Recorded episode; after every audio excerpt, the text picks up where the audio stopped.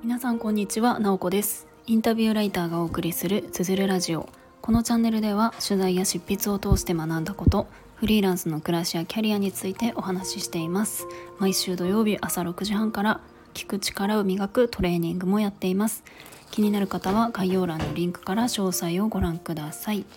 えー、今日はしちがつにじゅういちにち金曜日です。皆さんいかがお過ごしでしょうか。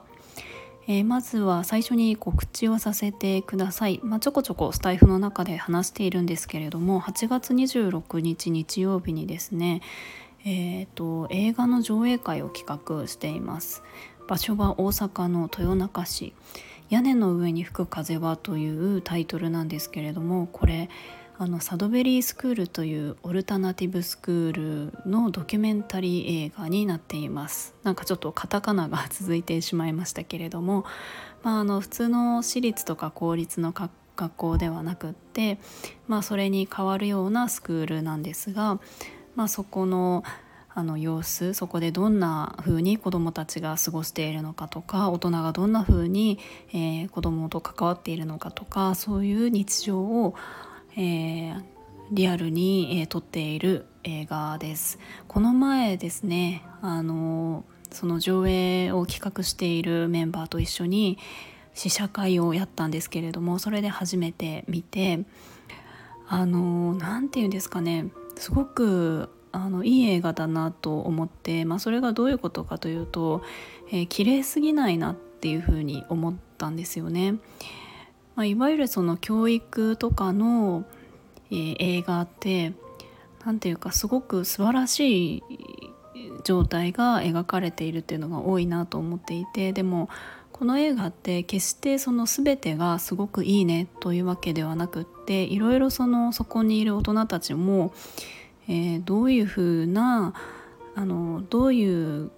ふうに子どもたちと関わっていけばいいのかっていうのを模索しているんですよね。それがそのまま描かれていたので、なんていうか見終わった後にすごく、まあ、見ながらも考える、これってどうなんだろうとか、自分だったらどうするだろうとか、全てがまるっとああいいな、なんか全国にこういう教育が広がればいいなっていう、なんか全部二重丸みたいな感じではなくって、すごくあの見終わった後に一緒に見た人とあの感じたことをシェアし合いたくなるような、あのいろんなこう議論が広がりそうな、そんな映画だなと思いました。まあ、場所が大阪なので、もちろんあの来られる方は、えー、限られていると思うんですけれども、教育に関心がある方はぜひ、えー、見に来てほしいなと思います。えーとですね、で今日のテーマが、えーと、日頃の情報収集について、え皆さんどうしてますかっていうことを聞きたいなと思って、えー、今日のテーマにしました。あの日々のニュースってありますよね。あの世の中の動きについて知られあの知らせているニュースですけれども、今はいろんなその情報の得方があると思います。まあ、一番その多くの世代に使われているのはテレビだと思うんですけれども、今の時代はそれ以外にもやっぱりネットがあるので、ネットを介して情報を得るみたいなことも、えー、多くなってるんじゃないかなと思います。えー、皆さんは日々の、あのニュースってどういうふうにどこから得ていますか？あの私はですね、まあ、ちっちゃい時というかえーとまあ、実家にいた時は割とテレビがこう朝とか夜とかついていたので、そこで何気なくニュースを見るみたいなことが多くて、まあ、あとは家で新聞を撮っていたので、えー、それを見たりとか、そういうのがメインだったんですが、まあ、だんだんとこう携帯電話からスマホが普及し始めてくると、やっぱりスマホであのネットのニュースを見るっていうことが多くなってきたような気がします。でまあ、その中でもいろいろね、あのニュースのアプリとかってありますけれども、ヤフーニュースであったりとか、えっと何でしたっけ、えっとニュースピックスとか、まあ、ニュースピックスはちょっとニュースというよりかはちょっと記事みたいな感じですけれども、えっとあとは、えー、経済系のニュースを発信しているアプリとかもありますよね。ちょっと名前が出てこないんですけれども、なんかそういうのとかいろいろこうあの手にと触ってみたりはしたんですよね。であとは エスエヌエス、ツイッターとかも割とニュースニュースってあのキャッチするのが早いなと思っています。で、えっと、そう、それでなんかいろいろやっていて、結果今どうなってるかというと、今なんか新聞に戻ってきたっていう感じなんですよね。なんか今は新聞を読んでいて、なんて言うんでしょうかね、あのテレビだとやっぱりその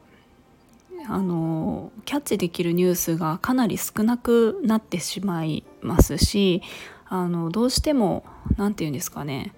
えーと、同じ情報も目にしたりとか、まあ、そういうところもあったり、えー、しますよね。で一方でネットもやっぱり自分が興味のあるページをやっぱり無意識に開いてしまいますし、興味のある情報を開いたらまたそれと関連したものがこう自分の元に入ってくるみたいにやっぱり今ってなっていますよね。なんかそうやって関心のある情報はどんどん集まってくるっていうのはいいけれども、こうまんべんなくいろんな情報を知っておくっていうことがすごくしにくいなと思っていて、であとはネットだとこう情報がこう溢れすぎている感じだったりとか、なんかそういうのがあったりして、結局ですね、あの今紙の新聞、まあ、あのネットで見ることもあるんですけれども、まあ、私は読売新聞、昔からうちは取ってるので読売新聞を読んでますが、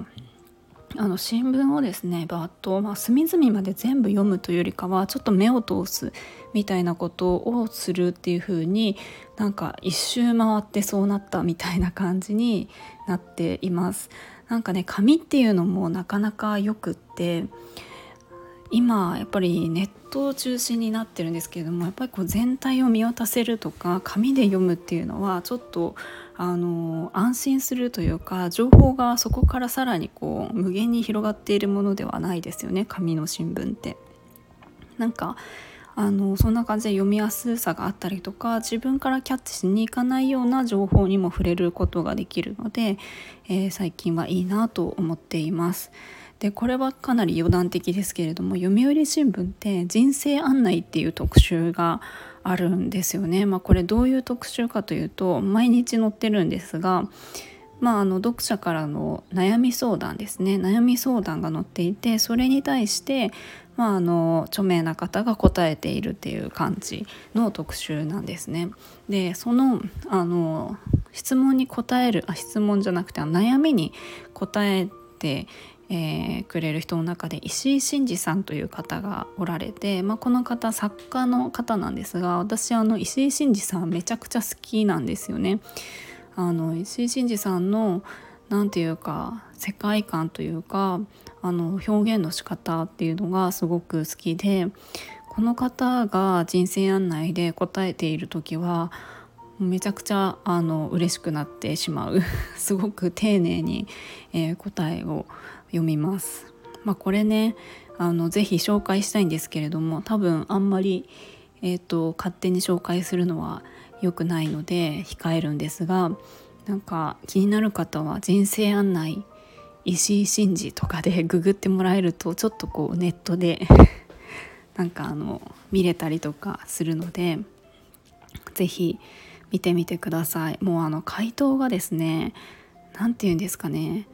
視座が高いというか、なんか一般的な回答じゃないというか、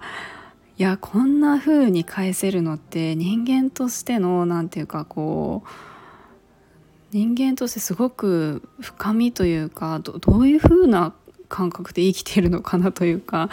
なんかそんな風に思うんですよね。あの本当に温かい回答を、えー、いつもしてくれてるなと思っています。ということで、まあ、最後ちょっとそれましたけれども、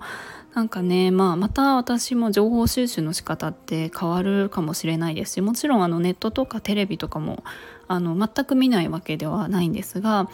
なんかね、その日々のいろんな世の中の動きをキャッチするっていうのって、まあ、大事であるけれども、あんまりこう浴び、浴びすぎるとちょっとあの疲れてしまう部分もあるし、バランスだったりとか、どこから情報を得るのかって結構悩むところだなと思うので、えー、この話をしてみました。もし皆さんの中で、聞いてくださってる方の中で、えー、こんな方法がおすすめだよっていうものがあれば、ぜひ教えてもらえたら嬉しいです。ということで今日も最後まで聞いていただきありがとうございました。もいもい。